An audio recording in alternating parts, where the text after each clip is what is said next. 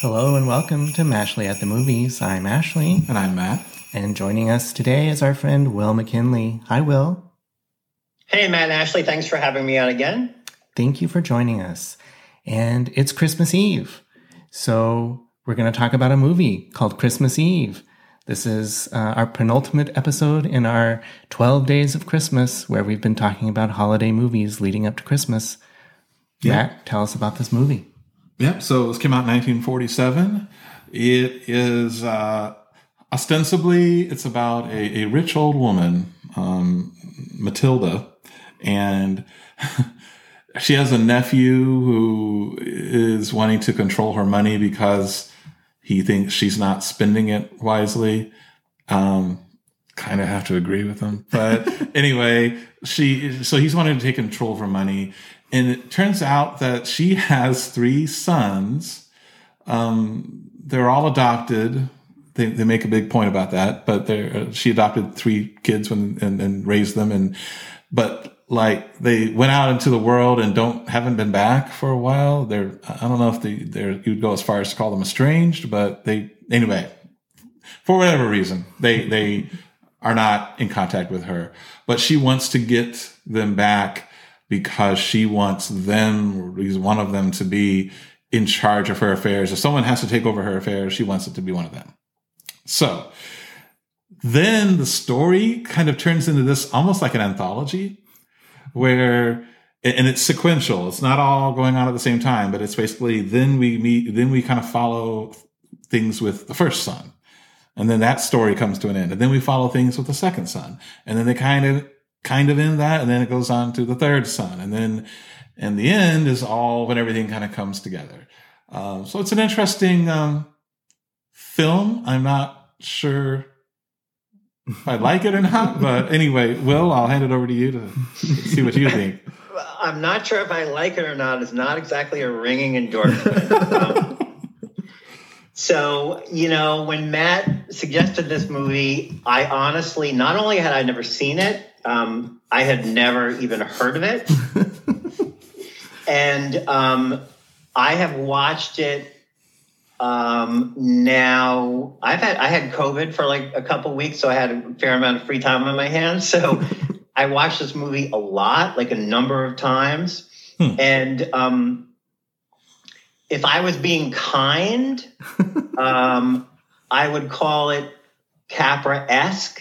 Um, because it has this sort of mix of whimsy and pathos that reminds me of Capra in general, but specifically of, of a movie called Mr. Deeds Goes to Town, um, where the quirky lead character also fights bad guys who are trying to take away his money. But, you know, this, but Christmas Eve just completely lacks the the artistry of Capra in, in general and, and of this, you know, uh, of Mr. Deeds and any other film in particular that Capra made, um, it really, I think it really was mostly an effort by the by the producer, who's a guy named uh, Benedict Bogeaus, to basically package a bunch of movie stars that he had relationships with, you know, together in a film where all their names would look good on the poster.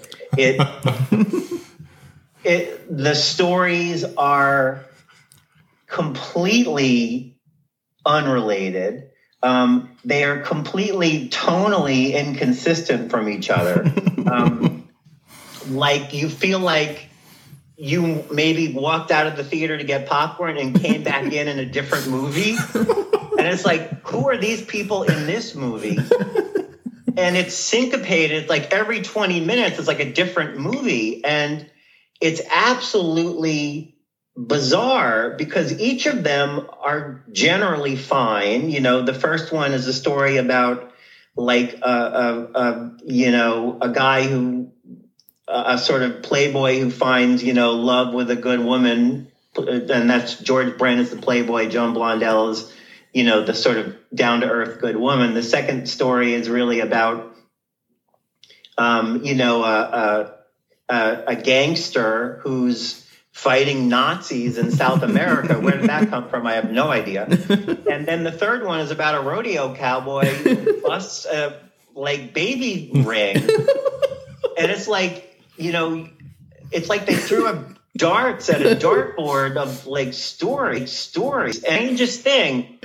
And I was like researching this movie, and I was like, who the hell came up with this absolutely bizarro premise?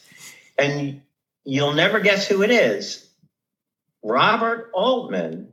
Hmm. Interesting. Hmm.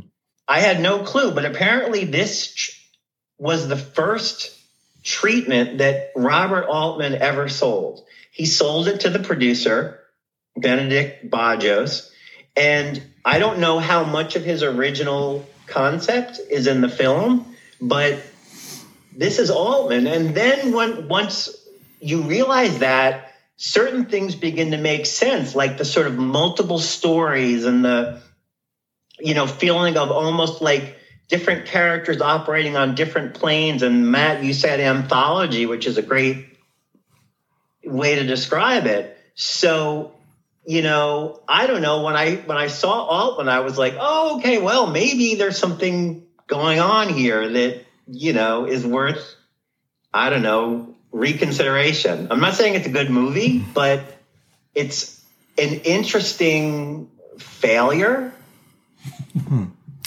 Well, that's very interesting to learn the Altman connection. Um, I have to admit, I really struggled to engage with this movie. um, it's an interesting kind of framework, you know, Matt, as you described it, you know, the three sons and learning about each son and, and each kind of segment that details each son kind of being a different genre. And I mean, that's kind of an interesting idea. Um, but for me, I mean, each each of those different stories was just deadly dull. um, I uh, I just. But how do you really feel, Ashley? Yeah, I'm I'm telling you. Um, I guess I I prefer I liked the last story, the the rodeo cowboy and the and the uh, baby adoption racket that he gets in, unwittingly involved in. I had trouble following that though. but- Well, it was confusing, but it was so absurd that it it actually made me laugh a few times. And I love the way he keeps referring to the babies in in like terms of cattle and stuff.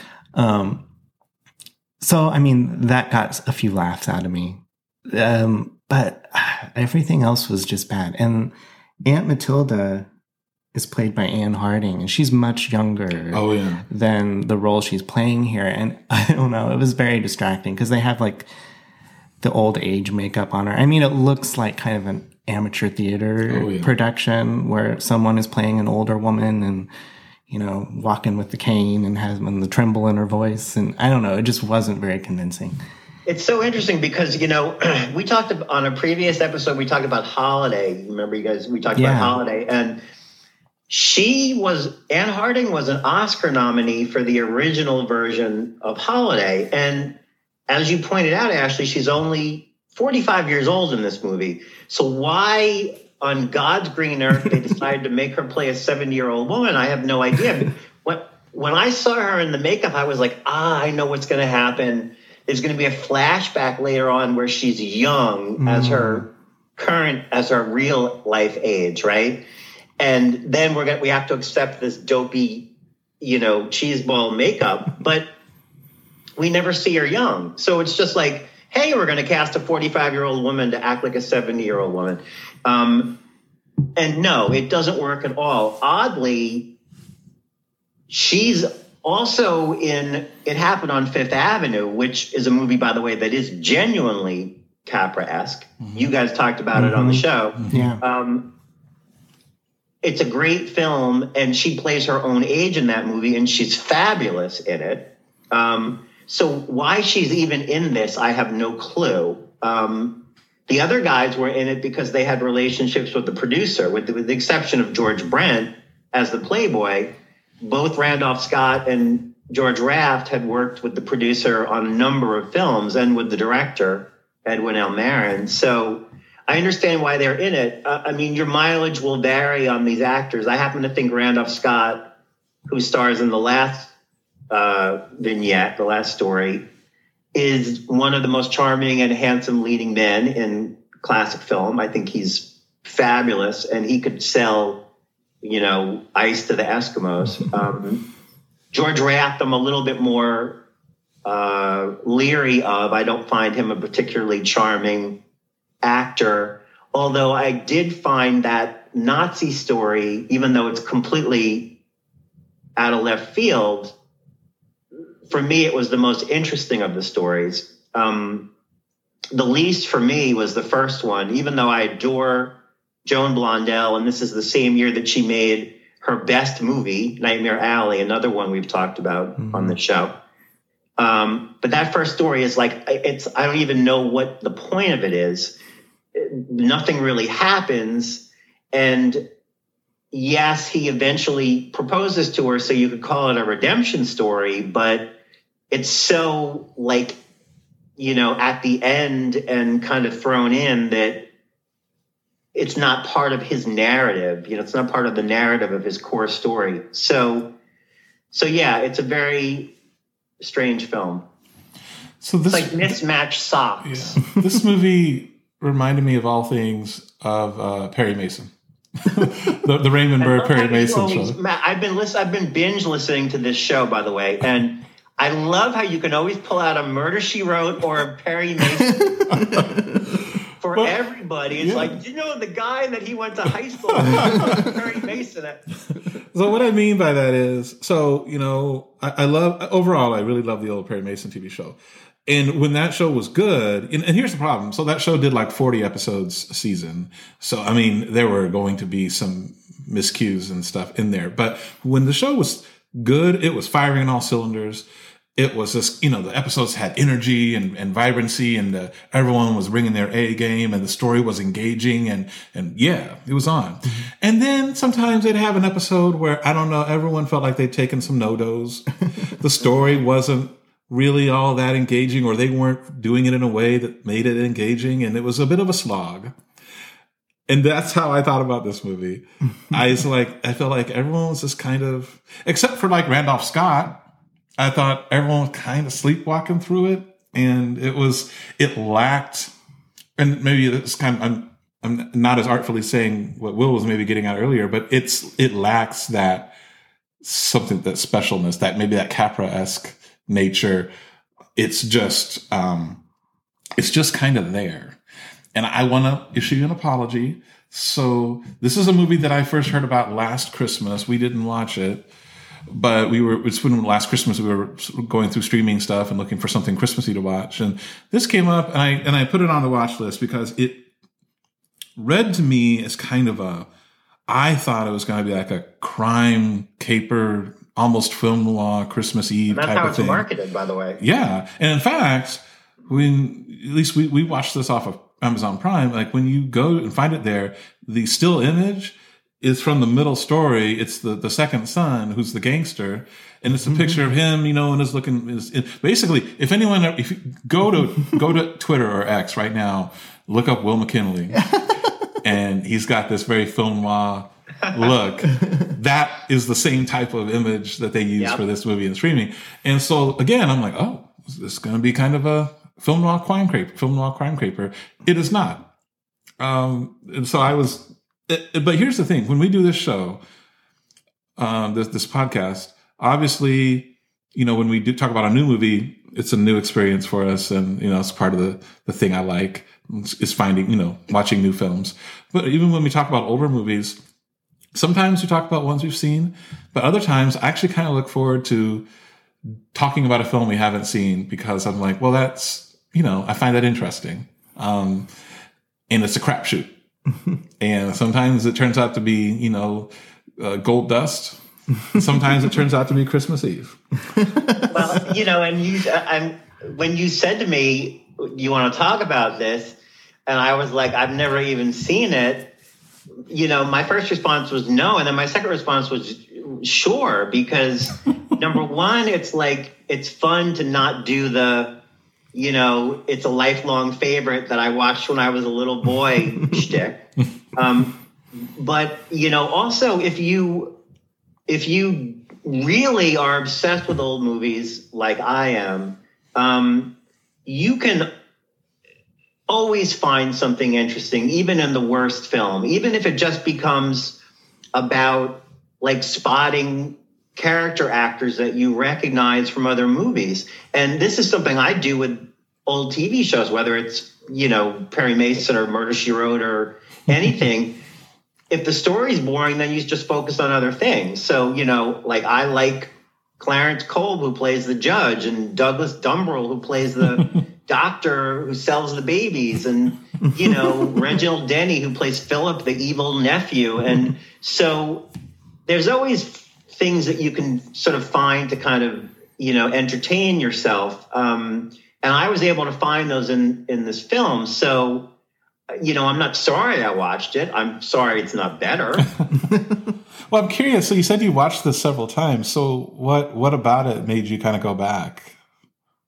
Because I was going to be on the Mashley at the Movies podcast.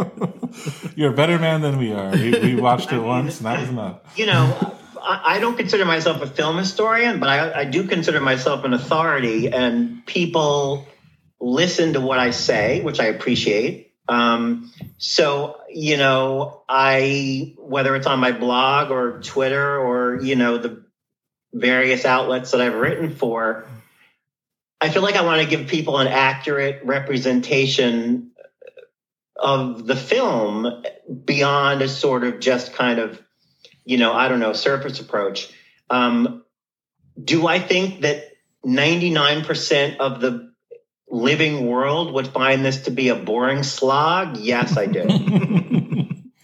but there's also that 1%, you know, that makes up the vast majority of my followership that I think will find things to enjoy in this movie. Um, so look, if you've seen every one of your Christmas favorites and you have time on your hands and nothing to do, watch Christmas Eve. I mean, no, that's not a you know ringing endorsement, but it's something.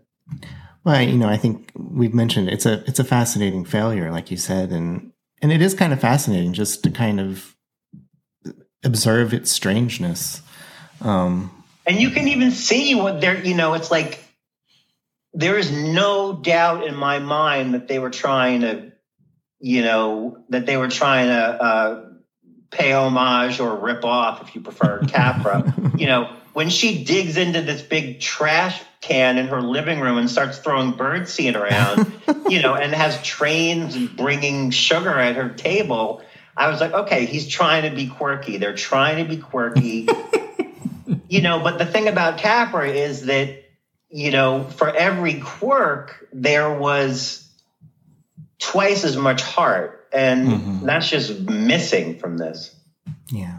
And, and, like you said, I did enjoy some of the actors. Um, I'm a huge uh, Joan Blondell fan, and when I saw her in the credits, I, I, perked up. And every time she was on screen, I perked up. Uh, sadly, I she's underused, and there's just not much yeah. for her to do. I'm glad you mentioned Ann Harding as playing yeah. a not convincing older woman because yeah. that bugged me throughout the whole. Every time she showed up, it bugged me, and you know that put me in mind of Jeanette Nolan, who's an actress uh, who, in my opinion, almost seemed to make a living playing women decades older than what she actually yes. was. Every almost every time, and granted, I have not seen Jeanette Nolan's full filmography, but every time I come across a movie that she's in, it's like, oh, it's Jeanette, like this 35 year old Jeanette Nolan playing a 65 or 70 year old woman. Until, of course, she's in the 1980s movie Cloak and Dagger, where she is an old woman uh, oh, at that oh, point. Okay. Yeah. So, um, but yeah, I mean, there's there's that was a thing, and I don't know why. Maybe younger persons are easier to insure or something. I I, I don't know. I also wanted to say I don't think this movie, and correct me if I'm wrong, but I don't think it's very Christmassy. Like if you're coming if you're coming into this hoping for like a Christmassy vibe, I don't think until it gets to Christmas Eve, which is at the end of the film, I don't think it's very Christmassy even. No, there's there's yeah when it's christmas eve yeah there's a tree up and that's about it well it's it's a christmas movie because they play jingle bells in the opening credits. Gotcha gotcha okay. Yes those opening credits. Those were nice weren't they? Those are almost like christmas in connecticut opening credits you know? And it's like the little like still still paintings of like the you know simplistic paintings of people in a sleigh and and everything. and, interestingly apparently um this film you know, was whatever sold into syndication for years and years and chopped up. And those credits had to be recreated for the version that we watched. Um, huh. There was a version that came out from Olive Films, which is a great label that sadly no longer exists. Um, version that came out, I think, in like the mid 2010s on DVD and Blu-ray, and I think that they recreated those titles from I don't know some additional source. So you know the print that the transfer that's circulating right now is not great, but a fair amount of work of like restoration work has gone into it, which is good to know. Mm-hmm. Yeah, and I want to be clear. Like I, I, this is not, in my opinion, a bad movie. It's just, it's almost worse than a bad movie. It's just kind of dull. But I do appreciate. See, Will like is good about this. I mean, if you are a fan, particularly like of, of films of this era or actors from this era, I mean, it's it's there are things in it that you know are good for a watch. Mm-hmm. Um, and I think sometimes it's it's actually good to watch a movie that has good intentions but doesn't live up to them because that's also I mean again this is maybe only fun to do if you're someone who really is into movies but it's just interesting to see where um where when movies when movies don't work because then you get a greater appreciation about when they do mm-hmm. you know? yeah i think you learn more from the failures than you do from the successes um, you know particularly if you are you know, uh, whatever, a filmmaker or a writer, you you watch like a, a perfect piece of work and and you can't sort of like get your head around how to make something that good. But when you see something bad, you're like, oh, I see how I could have fixed this, you know, or how mm-hmm. this could have been done differently, which is, you know, both fun and educational. Mm-hmm.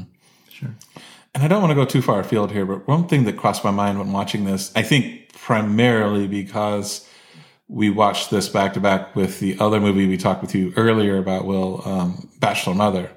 Um, that was from 39. This was from 47. I mean, to me, there's a stark contrast between just watching this. And again, I'm probably reading way too much into it, but pre war America and then post war America. I mean, uh, screwball comedies, because you know we talked when we talked about Bachelor Mother, that that was a, an aspect of it about as a screwball comedy. I don't think they really made screwball comedies post World War II. I mean, not I'm saying they never made comedies, but they just weren't. They didn't quite have the same bounce and energy for. No, I mean the, the you are correct. The the traditional screwball comedy era w- was over by. I mean, really, when we entered the war, but finally said and done, you know, by the end of the war, unless you want to consider like, you know, homages like whatever, what's up doc or, you know, from mm-hmm. the seventies. But, but you are totally correct. And, and was there a difference between pre-war and post-war film films? hundred percent. I mean, the film noir as a genre, you know, is a, is a post-war phenomenon. So you are totally correct that there's a big difference between like a 39 and a 47 movie. Yeah. Yeah. Well, that's Christmas Eve. Um, Will, what would you give this out of 10? Oh, I feel like, like I don't want to hurt the movie's feelings. um, you know, it's okay. I objectively, I will give it because Randolph Scott is handsome and Joan Blondell is funny and hot, and you know the the train thing is cute. Um, I'm going to give it a three. Okay, Ashley. For those same reasons, I give it a four point five. Gosh, I'm coming in high here. I give it a five and a half. Wow! Holy mackerel! I I can't believe you guys made me go first. I gave it a three. I feel terrible yeah. now. Well, I mean, you know, so here's the thing: we do a, a, a, zero to ten scale, and so me like a five, that that range, that's middle of the road. It's not really good. It's not really bad. So it's middling. And to me, that's what this movie is. It's it's a middling, a very middling movie. um, so I really want to give it a five, but the point five is just because, like, Will, I don't want to hurt his feelings. so our score is a four point three. I would like to apologize to everyone involved for what I've said about this movie, even though it really, really is not good. Yeah. So that is uh, Christmas Eve, and it on Christmas Eve, and stay tuned tomorrow for our f- Twelve Days of Christmas finale. Uh, thank you, Will, for joining us. Thank you, and everybody, make sure to join me for a, a cup of punch. And uh, and Perry Como, right? You be listening to Perry Como. Yeah, to my Perry Como records. and I'll even, if you come to my apartment, I'll put on my old age makeup. and You walk have- around we- with a cane. Will you have a smoking jacket? Gosh, if things go according to plan, I will. Yeah. All right. Thanks, Will. Thank you all for listening. Thank you. Merry Christmas, everybody.